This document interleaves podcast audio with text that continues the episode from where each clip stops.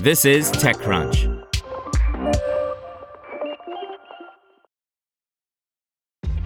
This episode is brought to you by ShipStation. You know, some things take a lot of work, like sending little robots to far off distant planets. And just as that's challenging, so too is running a successful e commerce business, especially when there's so much to do. So I want to introduce you all to ShipStation. Now, I love using ShipStation because of its easy to use dashboard, which makes managing orders and printing labels a breeze and super smooth. Oh, and the customer service is just out of this world. It's exactly what you need to help grow your business. Sign up for your free 60-day trial at shipstation.com slash technews. That's shipstation.com slash technews. Astroscale takes the wraps off its $25 million orbital refueling craft for Space Force by Devin Coldewey.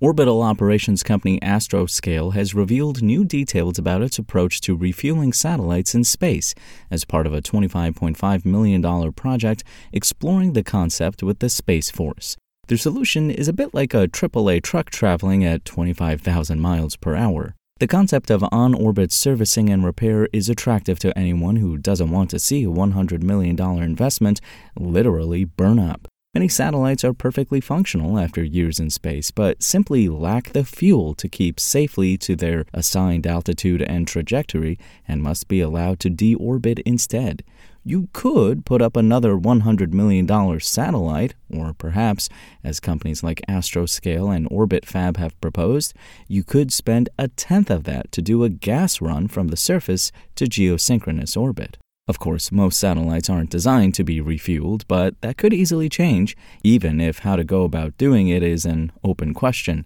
Astroscale won a Space Force contract last summer to explore the possibility in orbit, and the company just published how it plans to do so. The Astroscale Prototype Servicer for Refueling, or APSR, is a smallish, funnily enough, the size of a gas pump, satellite that will ascend to GEO, around 300 kilometers up, and then descend on a prepared client with the correct refueling port. This client is still an EG in the diagram, so there's no official plan yet.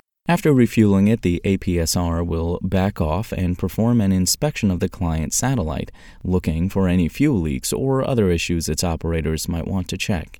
Then it ascends to GEO Plus again and rendezvous with a Defense Innovation Unit Rapids fuel depot, which is exactly what it sounds like an orbital gas station.